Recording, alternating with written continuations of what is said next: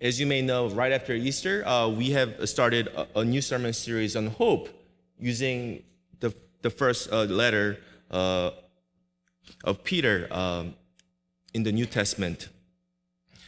And today's uh, scripture lesson uh, is uh, 1 Peter uh, chapter 2, verses 19 to 25. For it is a credit to you if, being aware of God, you endure pain while suffering unjustly.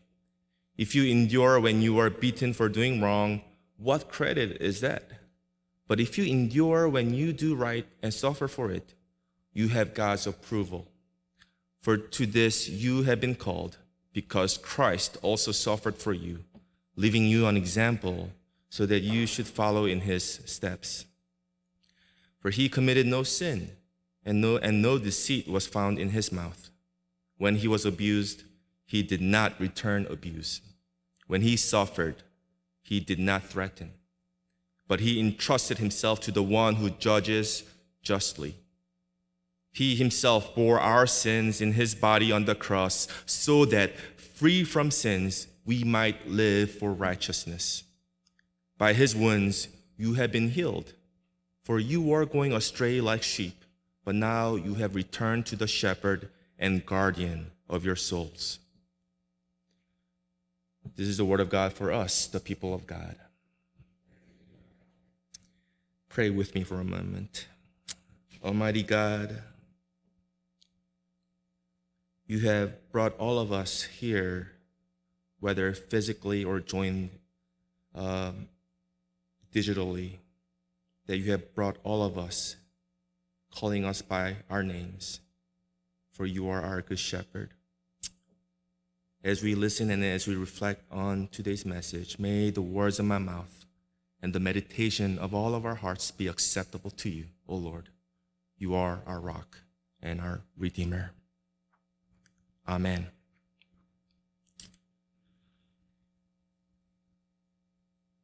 So, almost 20 years ago, uh, less than 20 years ago, my very first summer job as a teen was being a busboy at a local restaurant uh, that no longer exists.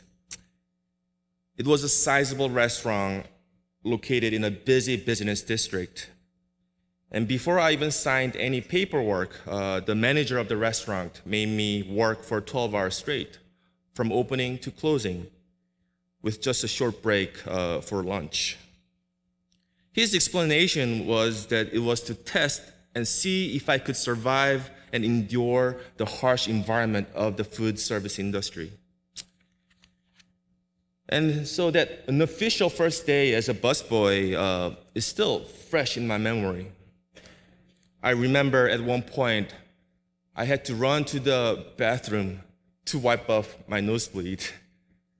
And I remember to this day looking intently to the mirror, asking myself, should I just go home? Should I just run away? But uh, simply, I, I did not want to feel like a loser, uh, which means that uh, the manager's gaslighting worked. So I, I stayed and finished the day in agony. And after that day, I started to work as their official busboy and after a month, I was promoted to be a waiter.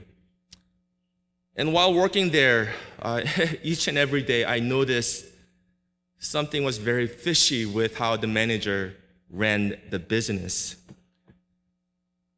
I received a minimum wage for tip employees, which was just about $2 something uh, back then.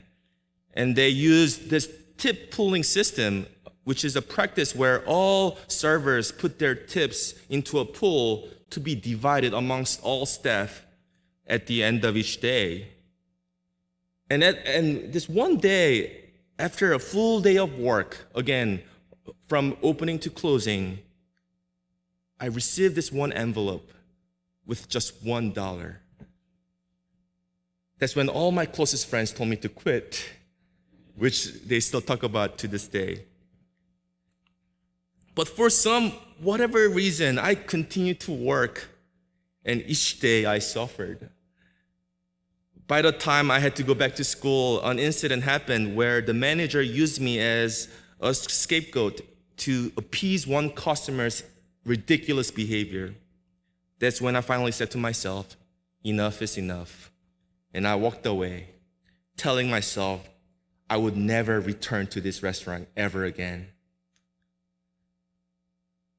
Funnily enough, a couple of years later, I had to return because my parents wanted to use a free gift card they received.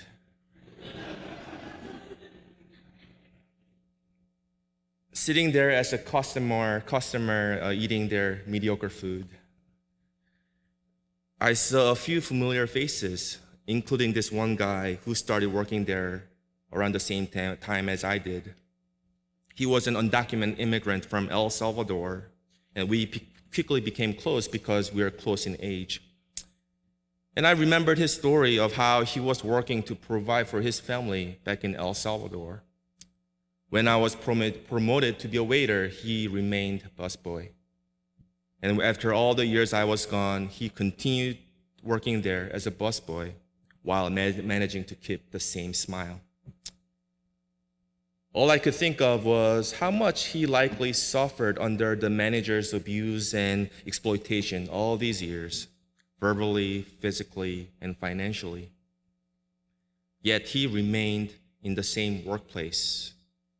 Because of what? Unlike me, he had and he knew no other options. As an undocumented immigrant who had to keep a low profile, I'm sure the idea of starting a labor strike or filing a lawsuit was never an option. And I'm sure the option of quitting was also not the most ideal path since his work was directly related to his family's livelihood. I imagine that the only option he had was to endure. The reason why I'm sharing this story is to give a better understanding of who Peter is writing his letter to. The addressees of 1 Peter are Christians who resided in Asia Minor as the exiles of the dispersion or resident aliens. These were people not only living as strangers in a strange land, but also participating in the strange agnostic religion of Christianity in the dominant pagan religio culture of the Roman Empire. So, thus, these Christians that Peter is writing to were second class citizens who faced constant hostility and the possibility of expulsion, deportation, always loomed over their heads. And this is to say that Peter is writing his letter to those whose backs were against the wall, those who really had no other option in the face of injustice and hostility but to endure because their livelihoods were dependent on their pagan superiors. Perhaps you may know of First Peter that you may, you may be familiar with First Peter because of some of its difficult or controversial passages. In the same chapter that we read, Peter writes in verses 13 and 14 that they must accept the authority of every human institution, including the pagan ones. Peter writes in verse 17, which is really the, the true beginning of today's passage, today's reading. He writes that how household servants or slaves must accept the authority of their masters with all respect, whether they are gentle or harsh. And right after today's reading, in the beginning of chapter 3, Peter writes again that wives must accept the authority of their husbands in the same way household servants to their masters. But when we consider the historical context, Peter is simply writing for the main demographics of his addressees. As early church memberships were dominated by household servants and non slave owners and the Christian wives of pagan husbands. In essence, 1 Peter, the letter that we read today, is more pastoral than doctrinal. Peter was writing not to preach at his fellow Christians, but to comfort them and to give them hope to those who had no other option but to endure. If you, again, as, you, as we read today's passage, this act of endure, the act to endure is almost given. And Peter is telling them to endure in righteousness, righteousness rather than in sin. This act of act to endure is almost given and the only option for these Christians. As I reflect on today's reading, I can almost feel the sense of passionate pleading from the author that Peter is begging his fellow Christians to not give up despite how harsh their circumstances were. They ought to endure, and they ought to endure in righteousness despite how painful their unjust sufferings were because because they have received an example from Christ, the suffering servant, who committed no sin, yet suffered and died for their sake, so that they may live. Thus, the risen Christ is the living hope to those whose backs are against the wall. And Jesus' peaceful, non-violent, non-retaliating, and enduring love is their only example as Peter writes in today's reading, saying, When Jesus was abused, he did not return abuse. When he suffered, he did not threaten. But he, he, but he entrusted himself to the one who judges justly. He himself bore our sins in, the in his body on the cross, so that free from sins, we might live for righteousness. By his wounds, you have been healed. I assume Peter was writing his letter with an expectation of Jesus' return within his lifetime. Thus, this plea to endure until the moment of Jesus' return kind of makes sense and seems more reasonable and hopeful to especially to the first recipients of this letter who share the same expectation.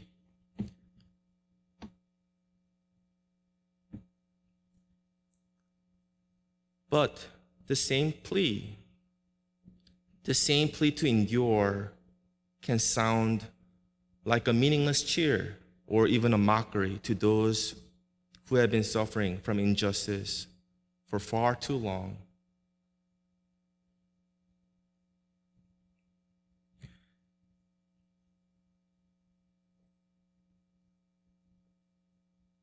Pastor Spencer really left me a really difficult passage. It's a, it's a really difficult one because I believe today's us, today's Christians in the US right now, we do not fully know what it is like to have no options but to endure. We are blessed with many options, so much so that we are bombarded with many choices and we suffer from decision paralysis. Churches are no longer a safe haven for the weak and the oppressed, who had no option but to endure in their service to their pagan superiors. But rather, churches have become an institution for the strong and the privileged who entertain various options on how they can best serve their pagan neighbors. But at the same time, I do not want to diminish our present sufferings. Although we do not know what it is like to have no other option but to endure, we as a society still share the same feeling of what it's like to have our backs against the wall. It is this feeling of being stuck, being helpless, and being hopeless, especially in the face of injustice, evil, and oppression. So much so that we witness and we hear about destructive behaviors all around us. In his book, Jesus and the Disinherited, Howard Thurman describes fear, deception, and hatred as the three hounds of hell that motivate people into destructive behavior against self and others. And this is what I see as I reflect on today's world. Hearing about violence against self through suicides or addictions, and hearing about violence against others in schools, in workplaces, and in neighbors' front yards. Thurman argues that those whose backs are against the wall often use each hound, fear, deception, or hatred as a tool for surviving per, as a tool for surviving personal and systemic oppression. But he says habitually adopting any one hound of hell ultimately takes its toll on the humanity of the oppressed, further stealing from their dignity and their ability to, re- to reimagine the world and work for genuine social transformation. Thus, Thurman pleads in his book, in a similar fashion, Peter does in his letter, that instead of being pursued by the three hounds of hell, those whose backs are against the wall should let Jesus' teaching of love be their ruling ethos the kind of teaching that teaches us to love even our enemies, the kind of teaching that was exemplified in the life of a poor Palestinian Jew living under the threat of the Roman Empire. Thurman explains that by his life circum- that Jesus' life circumstances, he had all the reasons to adopt fear, deception, or hatred as a means to survival. But Jesus, to his disciples and followers, and ultimately to the rest of the world, Jesus showed a different path of survival in a hostile world, which was a way of peaceful, non-violent, non-retaliating, and enduring love. Today's reading from 1 Peter gives reasons to love to those who had no other option but to endure. For the resurrection of Jesus proves that it is love, it is love incarnate, it is love divine that who ultimately wins. And it is Jesus' dying for their sins that makes it possible for them to live out and following Jesus' Jesus's footsteps, to walk in the path of righteousness according to God's will, despite the constant hostility and injustice. At the same time, today's reading leaves many questions to those of us who have many options, who enjoy privileges, and who share responsibilities for the conditions of our society. What does it look like for us to identify with Christ, the suffering servant, in today's world? What does it look like for us to say Christ is risen in the world where there is not so much hope? What does it mean for us to resist evil, injustice, and oppression? What does it look like for us to share Easter hope in a world where the three hounds of hell rampage? What does it look like for us to live out Jesus' way of peaceful, non-violent, non-retaliating, and enduring love each and every day in our lives? What does it look like?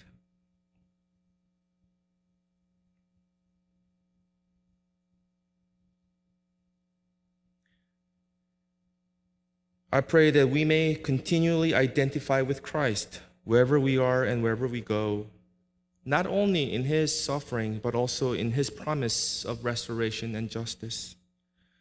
So much so that the plea to endure is no longer a mockery to the oppressed, but a call to solidarity with Jesus, the suffering servant, the shepherd, and the guardian of our souls. Let us pray together.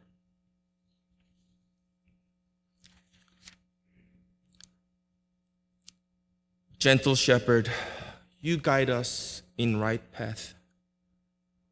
You lead us in the ways of righteousness, but we have allowed our fear, deception, and hatred to direct our path. We have overreacted. We have taken more than our share.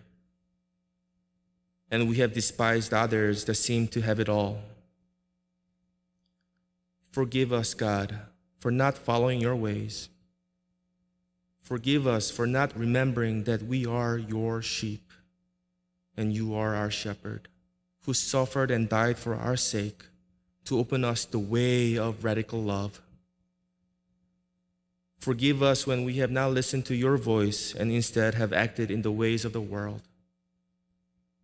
So we ask you, we plead to you to guide us back to your path, to loving you and loving our neighbors, and, to, and loving your creation. Help us to unclench our fist and lend out our hands in hope and healing, forgiveness and love, and restoration and justice. In the name of Christ, our shepherd, we pray. Amen.